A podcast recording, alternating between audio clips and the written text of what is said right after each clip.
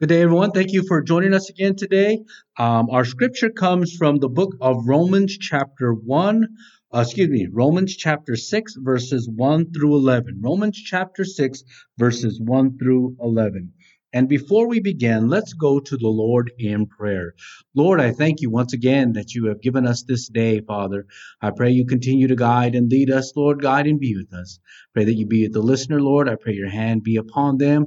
Watch over and comfort them, guide them and be with them, guide them and lead them, Lord, each and every day. I ask your blessing upon your word that you would use me and speak through me today, Lord. I ask all these things in your Son, Jesus Christ's name I pray, Lord. Let it be. Amen. Take your Bible and turn with me to Romans chapter 6, verses 1 through 11. Romans chapter 6, verses 1 through 11. And it reads, What shall we say then? Shall we go on sinning so that the grace may increase? By no means. We died to sin. How can we live in it any longer? Or don't you know that all of us who were baptized into Christ Jesus were baptized into his death? We were therefore buried with him through baptism into death, in order that just as as Christ was raised from the dead through the glory of the Father, we too may live a new life. If we have been united with him like this in death, we will certainly also be united with him in his resurrection. For we know that our old self was crucified with him so that the body of sin might be done away with, that we should no longer be slaves to sin, because anyone who has died has been freed from sin. Now, if we die with Christ, we believe that we will also live with him.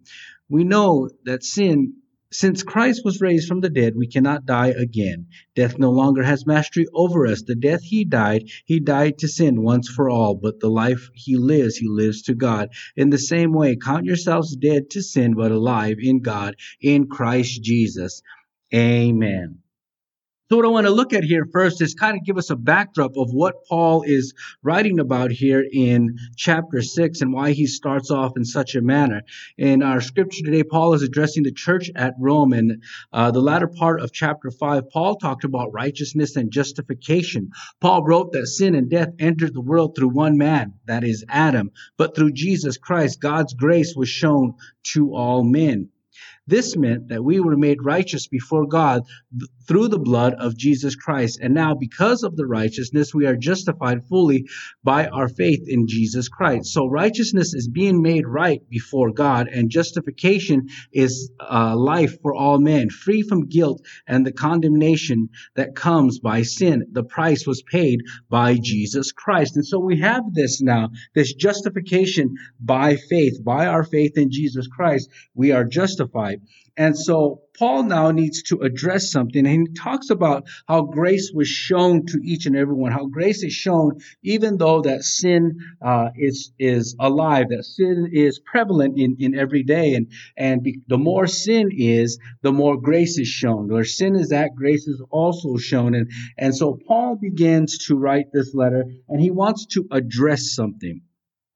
So as we look here at the beginning, Paul starts chapter 6 with two questions. These two questions stem from the fact that in chapter 5, Paul makes the statement in Romans chapter 5 verses 21 or 20 and 21. But we were, but where sin increased, grace increased all the more, so that just as sin reigned in death, also grace might reign through righteousness to bring eternal life through Jesus Christ our Lord. The basis of these questions that Paul asked at the beginning of this chapter was set on the anticipation Paul had for someone saying, if I want more grace, I will sin more because where grace, where sin is, grace abounds. Where sin is, grace is present as well. So if I want more grace, then maybe I should just continue to sin more. And Paul is kind of going back from that and he says, no, that's not what I'm saying. He's anticipating someone saying that no one has really asked him and no one has really said anything, but in anticipation, the looking forward, the preparation for that question to come, he's already answered it answering it. There are two human aspects Paul uses to help the reader understand what he is talking about. And he uses these terms, death and life. And so, as we look at this, uh, we know that if we are not alive, we are dead. Death is the first aspect Paul writes about. Paul equates sin and death as the same thing. With sin, there is the is ultimately death. What that means is if we do not ask for forgiveness for our sins, then the result of our lives is eternal separation from God, which is a forever death, a separation from Him. And how and so sin is the disconnect that we as men and women have from God. There's always been that disconnect. Remember, Adam and Eve had that connection with God. They had that connection with Him from the beginning. But there came a disconnect. There came a separation, and that separation was caused by man's fall and man's sin. And the connection is made through what Jesus did. So we have that reconnection. The connection is made through what Jesus did on the cross and us meaning men and women accepting what he did on the cross. Uh, Paul has the believers think back to their own conversion and what happened to them. So Paul has is, is saying, you know, we have life and we have death. And in, in life and in death, there are certain things that take place. There are certain things that happen. So let's address death first. Let's address sin first. Let's look at sin first. Paul is saying, and I want you to reflect back on your own conversion. I want you to think back on what happened to you when you became a child of God. And Paul uses what every believer has, has gone through, what every uh, believer has done within their lives, and that is baptism. Paul goes on to describe that when we accept what Jesus did on the cross, we go through a spiritual and a physical baptism. So there's two types of baptism that take place. This baptism, baptism is the inward and outward sign that we no longer live according to the sinful nature of man or the flesh of man. Why is that? For one, we accept what Jesus did. We we follow in his footsteps of his death, burial, and resurrection. We no longer submit to sin as a way of life because anyone who has died has been freed from sin. That's what it says in Romans chapter 6, verse, uh, verses 7. So look that up. So look down at that. That's in chapter, uh, verse 7 there in our reading for today. And so we, we take off this old self that we have. We take off this old being that we have and we put on this new self. We, we become a new person. We have nothing to do with the old anymore. That person has gone. That person has, has hopefully, uh, gone away with and died. And so we see that we're with Jesus in his, his death. You know, Jesus died on the cross. He nailed, uh, he, uh, was nailed to the cross. And on that cross, he bore our sins. And our sins are on that cross. Our sins that we have every day, the sins that we commit, the sins that we do, the sins that, you know, the gossip, the cheating, the lying, the stealing, the, the fornication, the adultery, all those things were put on Jesus Christ, where we should have been, but Jesus took it upon himself. Amen. And so after Jesus was on the cross, he died. He went to the cross, he died, and they took him off and they laid him in the tomb. And there he lay for three days. In the physical baptism of a person, there is a submersion, submersion of a person into water. When accepting Jesus Christ as our Lord and Savior, we change as a person. There is within a person a metaphor, metamorphosis which takes place. The Spirit comes into our lives. Then in turn, we make our make the outward uh, sign, the physical baptism. So inwardly we change. Inwardly, that the Spirit comes in and changes us. Inwardly, that Spirit works first, and then outwardly, we go through the physical baptism. You, you see, the Spirit works first, then the physical happens. The physical baptism happens. In the book of Acts, chapter 10, we read about Peter and the centurion soldier named Cornelius. And Cornelius invites Peter to go with him to his home in this place called Caesarea. And Peter accepts, and but normally Peter would not have gone because Peter, being a Jewish person, uh, would not, you know, have any type of uh, contact or relation with any outside anyone outside the Jewish nation because that was against the law, that was forbidden.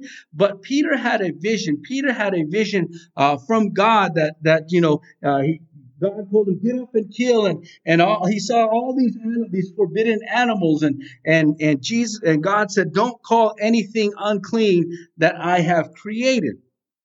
And so he gets this vision and, and to go to this man Cornelius. And so he goes to this man, Cornelius. He goes there, he goes into his house, he invites him in, and immediately starts ministering to these people, immediately starts ministering to the household of Cornelius. And so he begins talking about Jesus Christ. He begins talking about the gospel message of Jesus Christ. And while he, before he's even finished, before he's even done, the Spirit of God comes upon the people. The Holy Spirit comes upon the people. and Acts chapter 10, verses 44 and 45, this is what it says. While Peter was still speaking these words, the Holy Spirit came on all who heard the message. The circumcised believers who had come with Peter were astonished that the gift of the Holy Spirit had been poured out even on the Gentiles. And you see that this was an important thing. This was a great thing that happened because now the Holy Spirit was open to all things.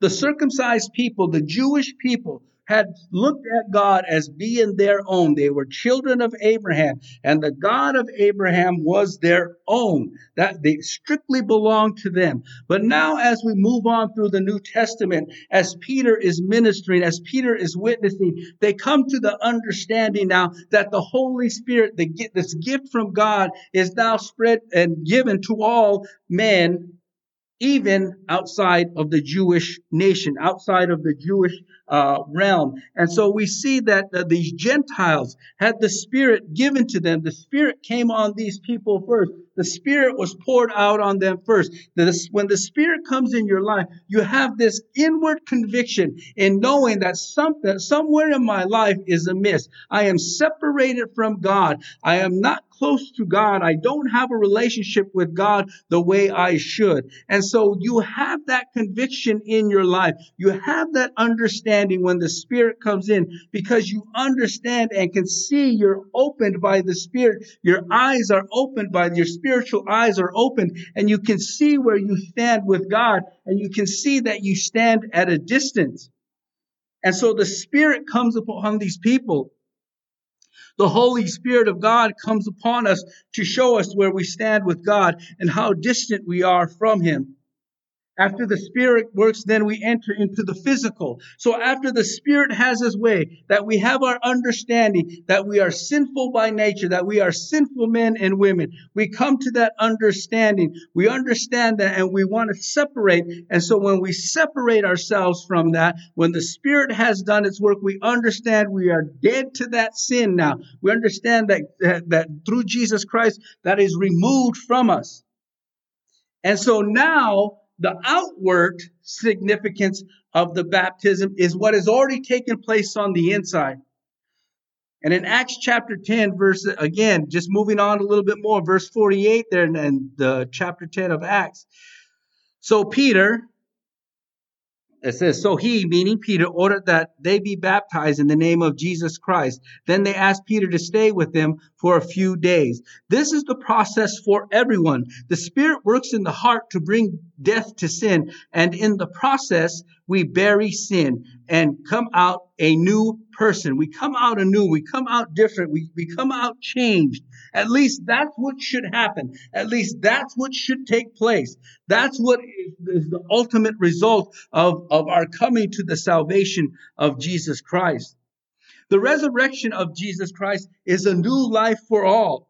There is a newness that comes with the spiritual baptism. The physical is only a reflection of what has taken place within the heart. The heart of a new person in Christ wants to show others what Christ has done for them. And so we have the physical baptism. We have the physical baptism, the proclamation that I'm making my stand. It's a public pro- pro- proclamation to everyone, for everyone to see that I'm making my stand with Jesus Christ. Amen. Now, so what we have here is we have uh, uh, our understanding that we need that physical baptism to make that, you know, to show others that, hey, inside I'm, I'm a changed person. So outside, outwardly, I'm going to make this uh, this baptism a sign of what's going on on the inside. In turn, our lives are no longer bound to the sinful desires. Verses, verse 6 says, For we know that our old self was crucified with him so that the body of sin might be done away with, that we should no longer be slaves to it. You are not mastered by any you are not mastered anymore by sin. That is not to say sin ceases to exist, but that you should not be controlled by it. Warren Wiersbe writes this Sin is a terrible master. It finds a willing servant in the human body. Sin wants to be our master. It finds a foot, foothold in the old nature, and through the old nature seeks to control the members of the body. But in Jesus Christ, we died to sin, and the old nature was crucified so that the old life is rendered inoperative. Amen. Through Jesus Christ, we see the old, old self once you take it off, that old self should be like a glove. That old self that we were should be like a glove. You know, when you have a glove, any type of glove, and you put it on your hand, when your fingers move, that glove move, moves with everything and, and, and everything takes place and everything happens and that glove is, is just moved by your hand. But once you take that glove off and you set it down, that glove no longer functions. All it is was just a, a covering. It's our bodies have taken that off. It's like a glove. We remove that and we have a newness about us. We put on a different glove. We have a different understanding of who we are. That old nature is gone. That sinful nature is gone and it is buried and, it, and it's dead to us. It should be dead to us. We should have died to that. And we have a, and that is our old life and our new life is being alive in Jesus Christ. Amen. Romans chapter 6, 11 says this, if you scroll down or if you look down. In the same way, count yourselves dead to sin, but alive in God in Christ Jesus. Count yourself dead. What Paul is saying is believe you are dead to sin and alive in Jesus Christ. This is where our faith comes in. This is where our understanding comes in. This is where our knowledge comes in. For Christ, Second Corinthians chapter 5, 14 and 15 says this, for Christ's love compels us because we are convinced that one died for all. Therefore, all died and he died for all that those who live should no longer live for themselves, but for him who died for them and was raised again. We are led by the Spirit into the knowledge of what Christ did for us. We are alive in him because we believe what he did. So we count ourselves dead to sin, meaning we believe that with all our heart, with all our, our might, that we are dead to sin. And we must understand we are dead to sin. We must understand dead is part of that old self, that sin is, is non-existent, should be non-existent. We cannot believe that sin has control over us. Because if we come to the saving grace of God through his son Jesus Christ, then we need to believe that we are dead to sin and darkness and uh, uh, the, the sin that we are dead to sin and darkness and we are alive in the light of Jesus Christ. Amen. Our lives are the reflection of our hearts. If we have a new life in Jesus Christ, we are alive in Him through His death, burial, and resurrection. So we count ourselves or believe for ourselves that we are dead to sin because of what He did on the cross. Amen.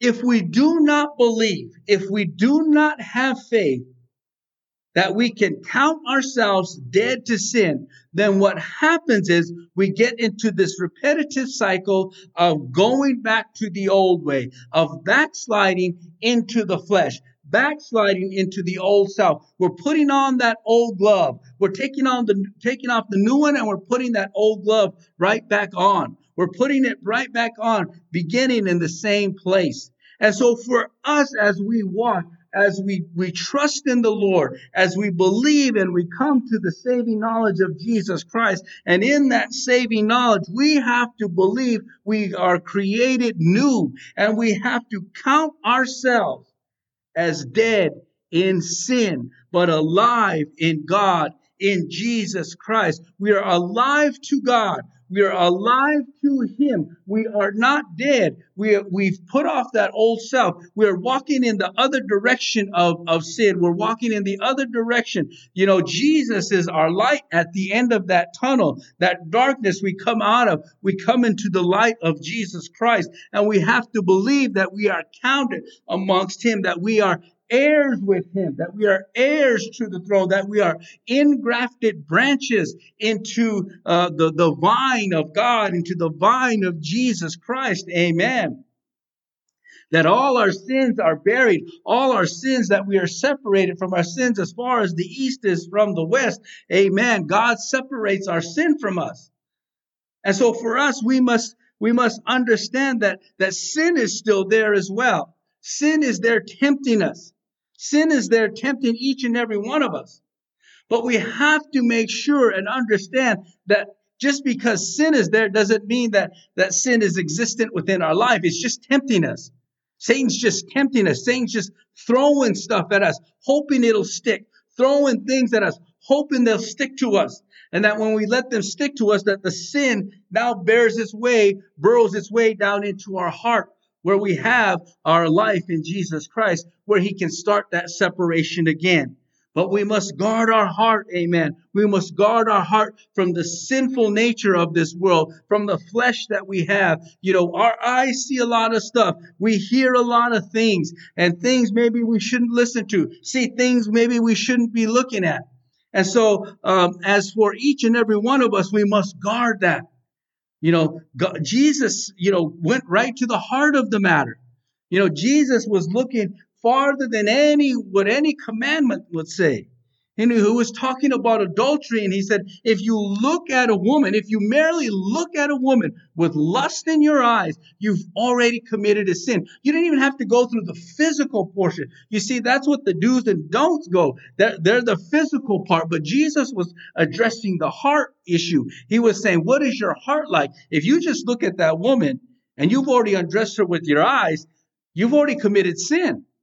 That, that's how deep that sin goes. And so for us, we must believe that that sin, sinful part of us is dead and has no more control in our lives. Amen. Being alive and being dead are two totally different things. Paul paints a clear picture of where we uh, were when we come to the saving grace of saving grace of God through His Son Jesus Christ. We were distant from God. We were separated from God. Through Adam's sin, we were separated. There was that disconnect. There, there was that we were sinful and we were not righteous people. But through our faith in Jesus Christ, we were made righteous and we were justified by our faith. We are justified in our faith through Jesus Christ. We are justified in our belief in Jesus Christ. There is no other source of life other than through Jesus Christ. There's no way into eternal life other than through Jesus Christ. Amen. For you brothers and sisters that are listening, if you've not come to know the saving graces of Jesus Christ, I encourage you I encourage you to pray right where you're at, to ask God into your life, to ask for forgiveness of your sins, that you would not be separated from Him, that you would have eternal life with Him. Because the opposite end of that is eternal death, eternal damnation. And so for each and every one of us, that we would make that step, continue in that way, continue in your walk, continue in your journey. I wish I could tell you it's a smooth road and everything's going to be easy. It's challenging. I never say anything is hard. I never say anything is, is, is hard, like, like, oh, this is hard. My students, you know, being a teacher, they say, oh, this is hard. I can't do it. This is hard. And I say, no, it's not. It's challenging. This is, this is a challenging walk.